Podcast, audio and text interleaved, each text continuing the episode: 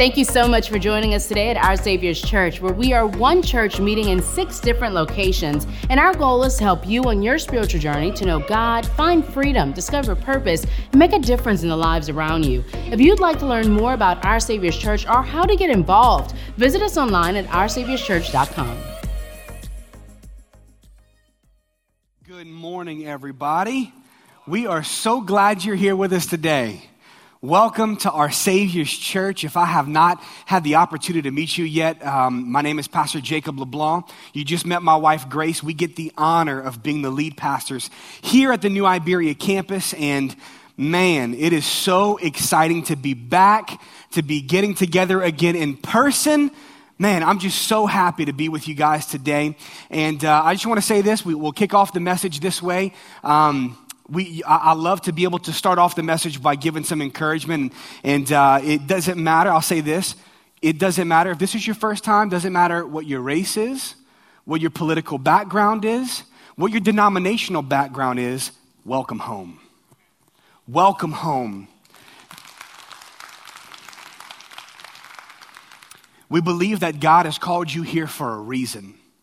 We believe that you're here today and, and, and the God that you may be searching for, you may not know this, but He sees you, He loves you, He knows exactly where you are, He knows the problems that you're facing, and guess what? He's got better for you. The reason I know that is because we believe God's word, and God's word says that, For I know the plans I have for you, says the Lord plans to prosper you, not to harm you, plans to give you a hope, and plans to give you a future. The God that we serve knows where you are and still has better for you. This is the God we serve. This is the God that I love. This is the God that I have laid down my life for to work for his kingdom and I'm so excited to be here with you today. I want to make a real quick statement. Um, last week, I, will say it this way before we jump into the message, I'd like to say something really quick, and I'm going to read this because I want to make sure I get it right. This past week, I've heard from quite a few people who've had some concerns about an aspect of my message last week. They've tried to reach out to me this week, and, and, because of time, I wasn't able to schedule meetings and with every single person. I'm so sorry about that. So here's what I'm going to do. If you have any concerns about what was said last week, I'm going to be hosting an informal get together where I will share my heart again. And again, if you have any concerns tomorrow night at 6 p.m., I'm going to take some time in our family room to reshare my heart. I'm going to be incredibly clear. I'm going to be incredibly concise, and I want you to know exactly where I stand when it comes to standing up for people who have been oppressed and who have been marginalized. I have no problems resharing this and bringing complete clarity to the, to the, topic. So I'm sorry if I didn't have time to meet with those of you that reached out to me. Thank you so much for sharing your concerns. But I want you to, I want to make sure that you understand exactly where I stand. And I want to make sure that I hear you as well. So tomorrow, if you'd like to, to, to come here, what my heart is for this community and where I stand, I'd love to meet with you. So we're going to be doing that tomorrow at 6 o'clock. Um, for those of you that have no idea what, what I'm talking about, fine. I'm good with it. then you there's nothing you need to know about. But, but I just want to make sure that I'm hearing all the concerns that, that, that, that, that people have. So that's all I'm going to say on topic from here. I feel like I've said what my heart is, and I'm going to leave it there. So I want to talk today about honoring a group of people who are heroes. And yes, we know the heroes that, that, that protect our freedoms, our military, our law enforcement, and even the people that are um, healthcare providers that are protecting us.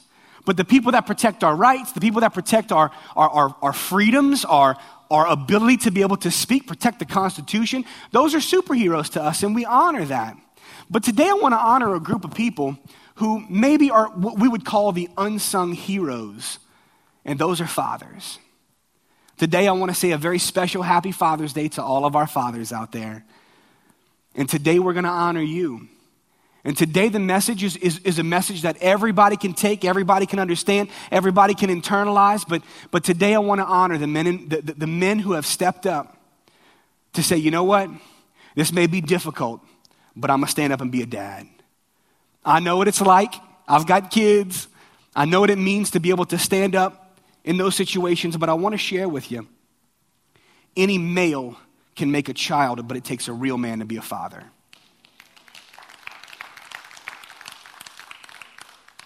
You may be a male by birth, but you become a man by choice.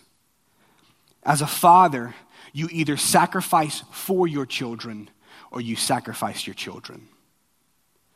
But the reality is that for many here, the, the father role in your life was not played by a biological father, but it was played by a pastor, by a friend, an uncle, a granddad, a brother, or maybe the dad of a close friend who took on that role in your life. Regardless, we want to celebrate those men who said yes. See, what's sad is that too often we hear of men who've abandoned their role, who've abdicated their role as father in their children's lives. But think about how much pain could, could have been avoided if a real man were to, stay up, were to stand up and say yes. And I want to honor those of you that have said yes to saying, I'm, I'm, I'm going to stick around, I'm going to be there. But it makes a real difference. And I want to read you some statistics.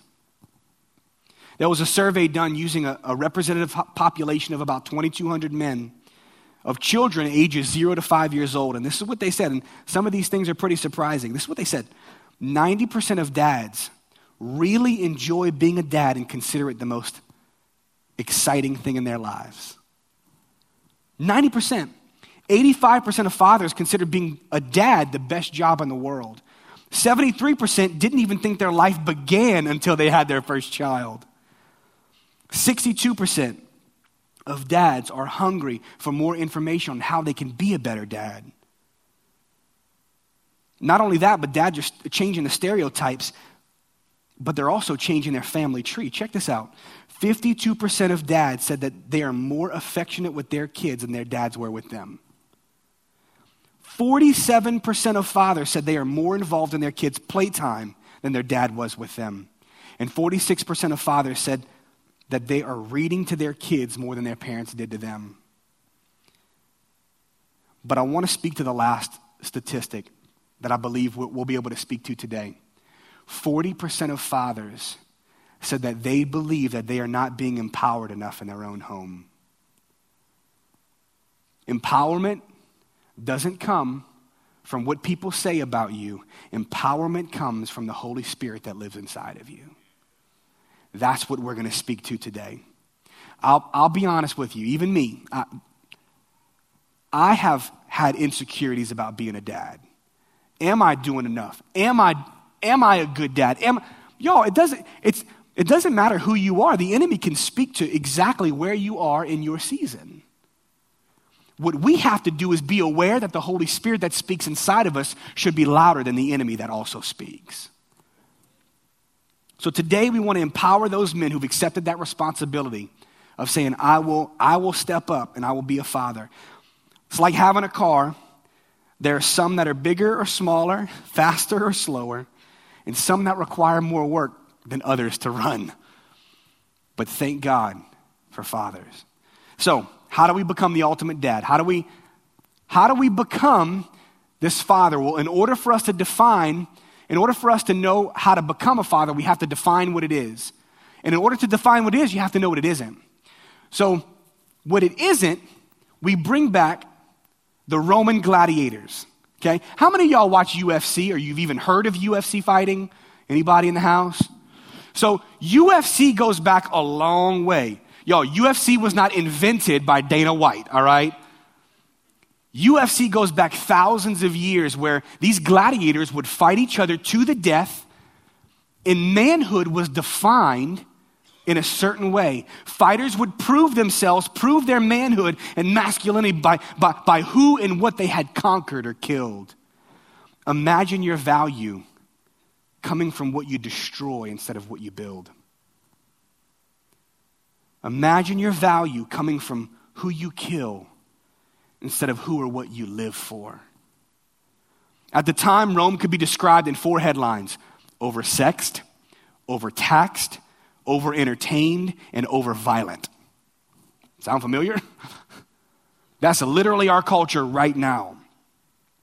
But here's what I want you to understand God designed man to be a giver and protector, not taker or destroyer. Man's first commandment from God was found in Genesis chapter 2, verse 15. Then the Lord God took the man and put him in the Garden of Eden to tend and to keep it, not conquer and destroy it. See, man was created to tend and keep, love and respect, to put those we love before ourselves. So, how do we do it? How do we become an ultimate dad? Let's read the words from a man in the Bible that the Bible even described as a man after God's own heart. These are the dying words of King David to his son Solomon. He says this in 1 Kings chapter 1, I'm sorry, chapter 2, verses 1 through 3. Now the days of David drew near that he should die, and he charged Solomon his son, saying, I go the way of all the earth, be strong, therefore, and prove yourself a man. And keep the charge of the Lord your God to walk in his ways, to keep his statutes and his commandments, his judgments and his testimonies as it is written in the law of Moses, that you may prosper in all that you do and wherever you turn. See, as David prepared to leave this life, he knew that it was his responsibility to set up his kids for success. It was his responsibility to say, All right, David, I'm, I'm, I'm Solomon, this is what I'm, this is, as, as King David, I'm, I'm going to set you up for some success. I believe David gave us five things that we need to understand as dads but also to teach the next generation. And that's what we're going to talk about five things that we need to understand about being the ultimate dad and to teach our children. You go back to the passage of scripture, it says, I go the way of all the earth. Number one is this I believe we need to focus on the eternal, not the temporary. We need to focus on the eternal, not the temporary. There's three lies that we believe whenever we're young, right? Number one, we're going to live forever. I'm going to live for, I can, I'll never die. We're going to, I'm, I'm going to do anything I want and I'll, we're invincible. The second thing we believe is that we are all that in a bag of chips. All right, it's a dad joke, y'all. This is Father's Day. I get to say a dad joke. Deal with it.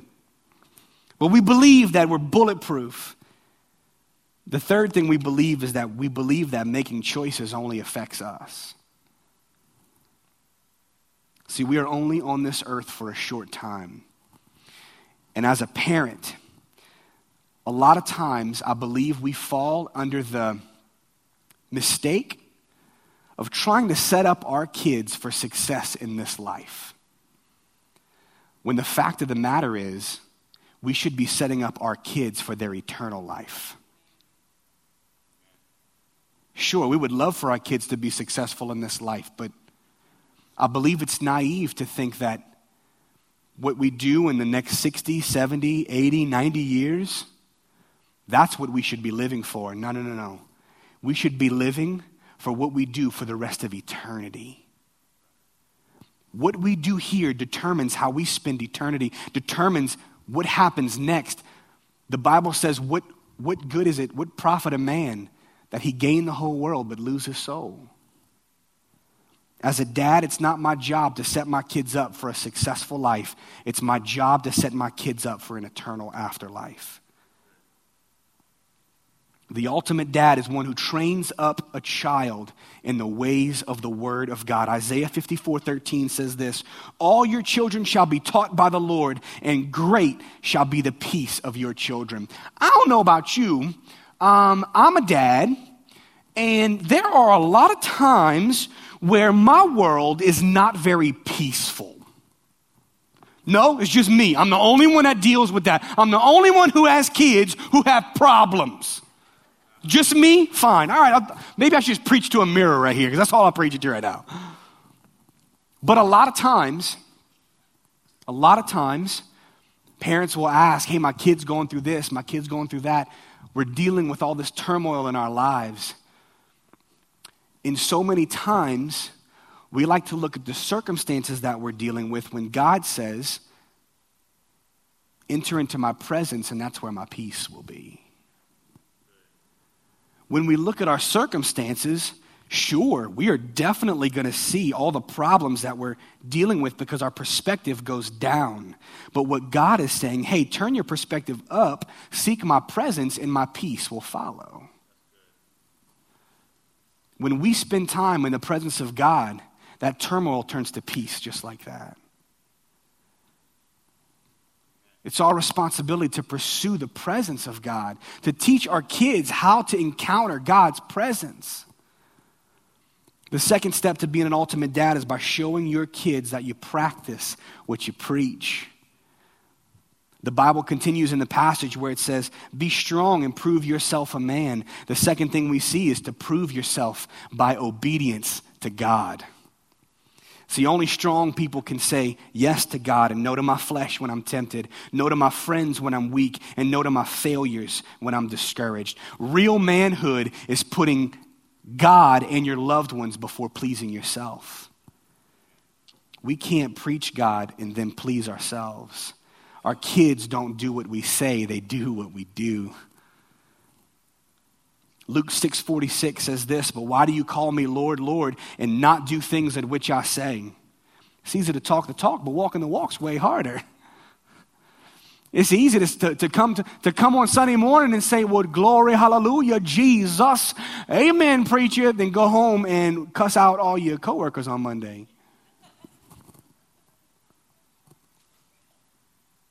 Guilty. Pastor, you work at a church, so guilty. I'm not perfect. I'm, Look, y'all, I don't rise up out of bed every morning with just the presence of the Lord, with angels just preaching, just glory, hallelujah, singing worship songs. Love is holding on, we won't let go. Feeling it breaking out just like an echo. That don't happen, Isaac. Maybe it happens to you, but that don't happen to me. I wake up and I look over at my wife and I say, Glory, hallelujah. Jesus, the devil is a lie. but then my kids wake up, and I want to drop kick both of them.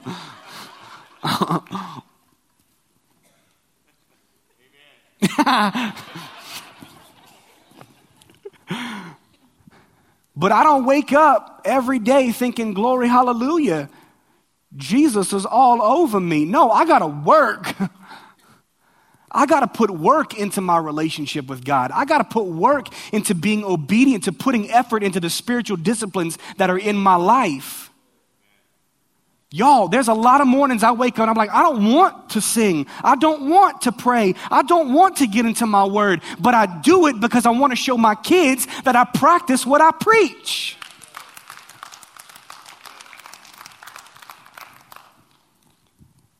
And my kids were in first service. They were both here, sitting separately, but and they were both like, "Yep, he does that." Because I pray with my kids every night. Do I want to?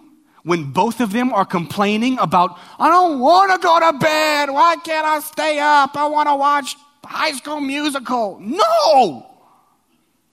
It's time to go to bed. Let's pray. We are praying right now. It's not always spiritual. I'm just. But I know I've got to establish those spiritual disciplines with them so they're not just doing what I do or doing what I say, they're doing what I do. I want to model that for them. I want them to see that their dad shows up on Sunday morning. He might preach a, a, word, but goes home and also lives the life that he preaches. We can show up on Sunday and say, Oh, glory to God, and go to work on Monday and not live the same life.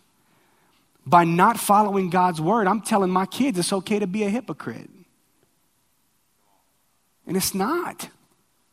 It's not. I want to set the example for my kids. I want them to know that I'm intentional about putting my preferences aside to obey the commands of God. So we must be obedient to God to build consistency in our character. Why? The third part of that verse says this keep charge of the Lord your God. Keep the charge of the Lord your God to walk in his ways. The reason we have to, we have to be consistent is because consistency builds endurance. It takes courage to consistently walk the path, path of God's ways. It's easy to not have spiritual disciplines. It's easy to not work out. It's easy to, to eat real bad. What takes courage is saying, regardless of how I'm feeling, I'm building consistency in my spiritual disciplines. Why is that so important? Because Romans 5 3 says this We can rejoice too when we run into problems and trials. Already, I don't like this verse. Already. We can rejoice too when we run into problems and trials. No, I don't want to rejoice when I'm running into problems and trials. I want to live the blessed life. Hashtag blessed. Hashtag blessed and highly favored. Hallelujah. I, I want to live that life. I don't want to rejoice in my trials. But we can rejoice too when we run into problems. Why? Because it helps us develop endurance. And endurance develops strength of character. Y'all, Christians have a character problem. If anybody should stand up for what they believe in, it should be Christians.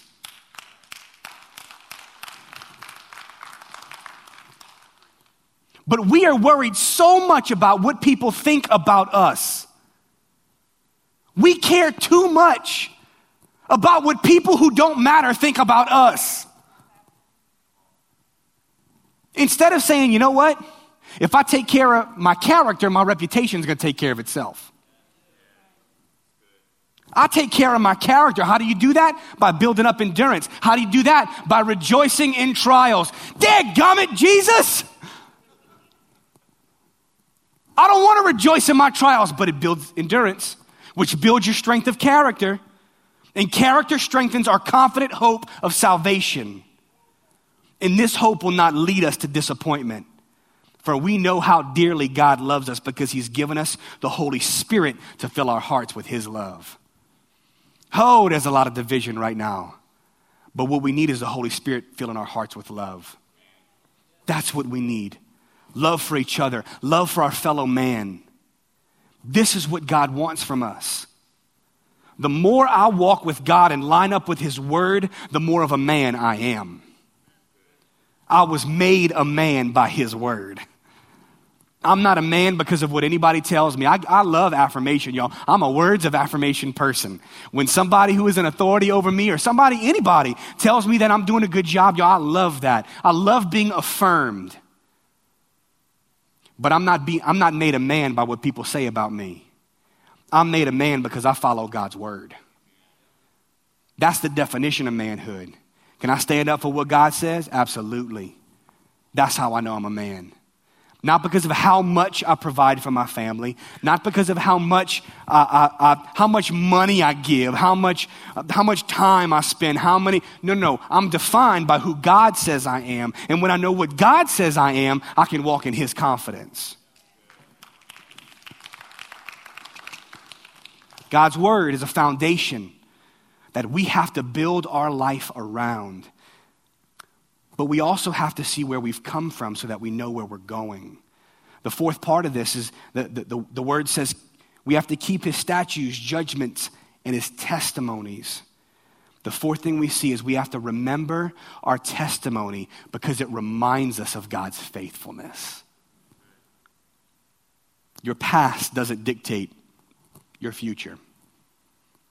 And maybe this is for somebody in here. Um, I don't know most of you don't remember me in the past. Some of you do remember me in the past. If, you've, if you watched me grow up, you know what I used to be. I've not always, I didn't come out of the womb preaching. I didn't, I wasn't always a worship leader. I wasn't always, I guess what y'all would call holy, or what the Bible calls holy. Um, I, was, I wasn't always great. Wasn't always perfect. What I'm grateful for is that my past doesn't define me, God does. Is that I'm not defined by who I was, I'm defined by who God's called me to be. And you might have walked in today thinking, man, my past, pastor, I look, I'm, I look all this Jesus stuff, this is good, but I don't think you know my past. Can I tell you something? I don't care what your past is because Jesus doesn't. I don't care what your past was. I don't care what you used to do. I don't care what you used to say, the things you used to be. I, if Jesus forgives you, why should I hold that against you? What I'm grateful for is that I'm not defined by who I was, I'm defined by who Jesus says I am. So you could call me whatever you want.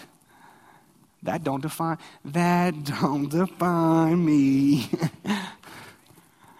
I'm defined by who God says I am. And God says I'm more than a conqueror. God says I can do all things through Christ who strengthens me. And it doesn't matter what you say, I can do anything. yeah.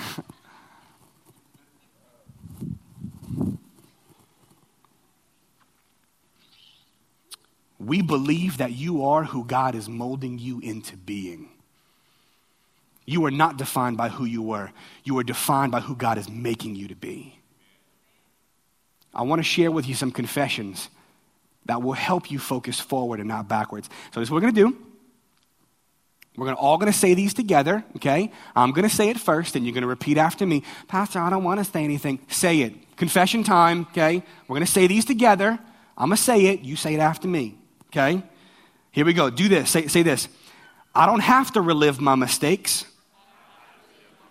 I will learn from them. I will build around them, not on them. I will fail forward.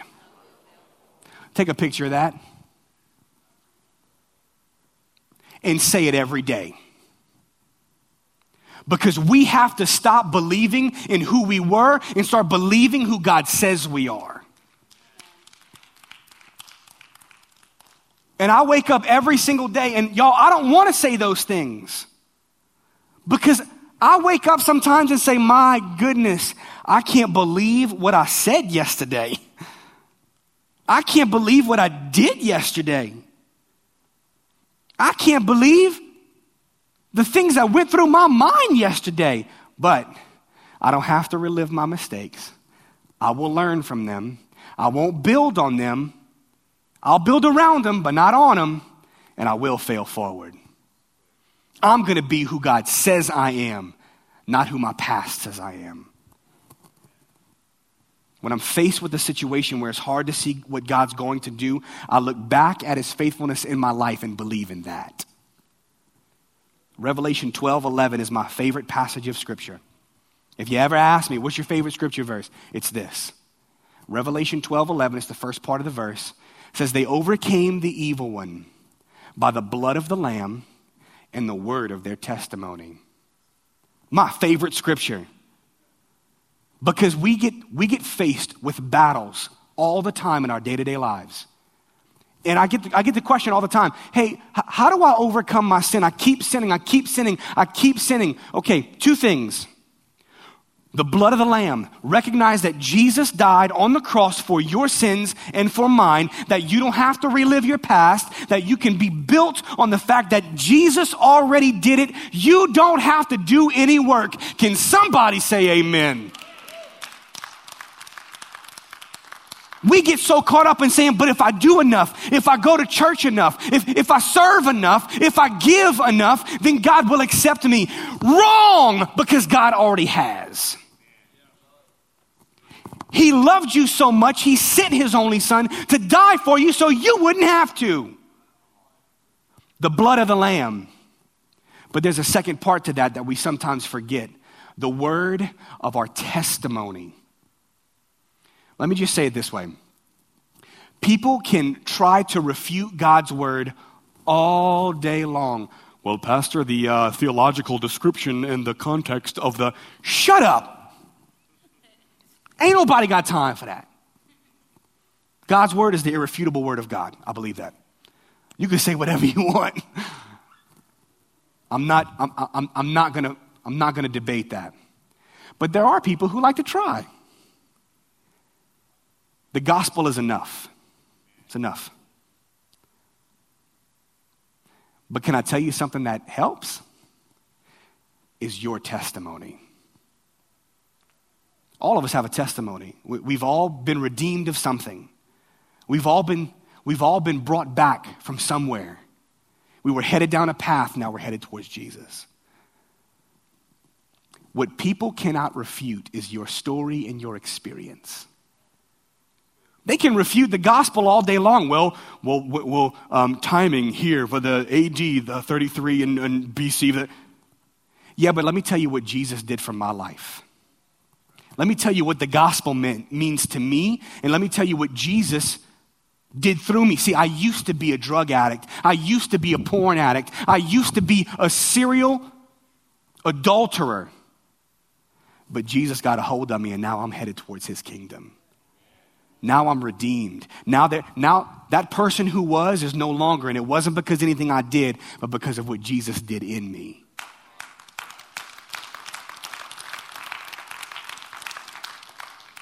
The gospel is enough. The gospel is enough. But what people cannot refute is your story and how the gospel applies to your life. There's power in your testimony. You want to know how to overcome the things of this world, how to overcome the evil one, how to overcome the enemy? Remember the blood of the Lamb and tell somebody about your testimony. See what God does. One of my favorite scriptures. We share our testimony because the enemy and people can't argue your story. The last thing we see is David saying to his son, that we can learn, we can teach our children is this. The last part of the scripture says, so that you may prosper in all that you do and wherever you turn. The last thing we want to see, the fifth, the fifth thing that we can learn, teach to our kids is what God blessed in me, He will bless in you. See, the blessing of God on your life will not come because of who I am, but it will come because of your obedience to God when we raise our children to know, to know God and to make Him known, those blessings won't be from us, they'll be from God. We may lack in earthly resources, but God will provide from His heavenly perspective. And so many times, we try to take on that role. Well, I want to provide for my kids. Praise God, that's incredible. They need resources. They need, they need our help sometimes. Our kids need our help. And we want to be there for them. We want to love them through. We want to help them in any way we can. But it would be doing a disservice to them spiritually by not pointing them to the ones who can save them. We might be able to save their bodies, but Jesus came to save their soul. Pastor Jacob says it all the time. Pastor Cleddie may have saved my life, but the church saved my soul. Pastor Cleddie Keith was a spiritual father to Pastor Jacob and took him in. And y'all, y'all know, uh, if y'all haven't heard Pastor Jacob's testimony, it's powerful. But I'd say the same thing. There's a lot of people in my life that saved my life. But the church, Jesus, saved my soul. And maybe today you've, you've walked in and, and maybe you've never experienced that true love of a father. For an earthly father, spiritual father. And maybe, maybe you did have a dad, but he was a poor representation of what a father should be. Maybe he wasn't there for you. Maybe he took advantage of innocence. Maybe he didn't protect. Maybe he could be anything. Maybe you were mis- misused. God wants to come in and fill that gap. That what an earthly father could not provide, your heavenly father is waiting to provide. What I want to do today is I want to invite you into the family of God. This family that we have, this is just this is our spiritual family, brothers and sisters, but we all have one Father. And maybe you heard this message today and you're like, Pastor Jacob, I, I want to be in God's family. I, I, I want that. Awesome. I want to ask you the most important question of your life then. Would you like to be born again? Pastor Jacob, what does that even mean? Well, born again, what does that? Well, the Bible says in John chapter 3, verse 3, that unless a person is born again, they can't even see the kingdom of heaven. And it's my job as a pastor to, I, I want as many people coming to heaven with me as possible. That's what I want. All right, Pastor, that's what I want. I want to be born again. What does that mean? What do I have to do? Well, being born again is as easy as ABC. A, we admit that we've made some mistakes, admit that maybe we didn't always live according to God's word, and then we just ask for forgiveness. The Bible says God's ready to forgive us. He'd, he'd love to forgive you. We just have to ask for it. B, we believe. We believe that Jesus is who he says he is. That he died on a cross, rose again on the third day to take the penalty of our sin to put us in a right relationship with God the Father. And then C, we confess. We confess with our mouth that Jesus is the Lord of our lives. And y'all, let me just tell you this that's probably the hardest one.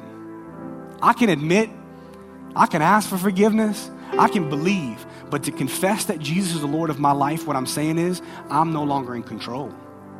God is. That by living out a lifestyle according to God's word is more important than me living a lifestyle of my own selfishness. That's tough. It means giving up control. So today I want to ask you that question. And maybe for somebody in here, your heart's beating out of your chest because you know that's exactly what I need to do. That is exactly what I need to do. Here's what I want to ask. We don't want to embarrass anybody. We're not going to call anybody out. We're not going to point you out. We're not going to ask you to stand up and, and get in front of a bunch of people you don't know. We're not going to ask you to do that. But in just a moment, I'm going to ask you to lift up your hand. And all you're doing is saying, Pastor Jacob, can you just pray for me? That's all I want. I, I, I just, just please pray for me. Before we do that, though, again, I don't want to embarrass anybody, so I'm going to ask for everybody to please bow your head, close your eyes, just so that nobody feels embarrassed. And if right now you feel my heart's beating out of my chest, I'm supposed to respond to this. This is supposed, I'm supposed to give my life. I'm supposed to be born again. I want to be born into the kingdom of God. I want to see the kingdom of heaven. If that's you right now, on the count of three, I want you to lift up your hand. One, two, three. Thank you. Hands going up. Thank you. Thank you. Keep them up for just a second. Thank you. One, two, three, four, five. Thank you. Thank you. Six. Thank you. You can put your hands down. Do me a favor everybody in this room, whether you raised your hand, whether you didn't raise your hand, I want you to repeat this prayer after me. And the reason we're doing that is because we believe here at our Savior's church that family prays for family. And we're going to all pray this prayer together. Do me a favor, repeat after me. Say, Dear Lord Jesus, I believe that you're the Son of God. And I believe that on that cross, you took my sin, you took my shame, you took my guilt, and you died for it. I believe that you faced hell for me so that I wouldn't have to go. You rose again on the third day to give me a place in heaven, a purpose on earth, and a relationship with your Father. This moment I confess, this moment I believe that I am born again. God is my Father, Jesus is my Savior, the Holy Spirit is my helper, and heaven is now my home. In Jesus' name. Come on, everybody said, Amen. Can we give them a round of applause? Thanks again for joining us today. If you'd like to learn more about Our Savior's Church or how to get involved, visit us online at oursaviorschurch.com.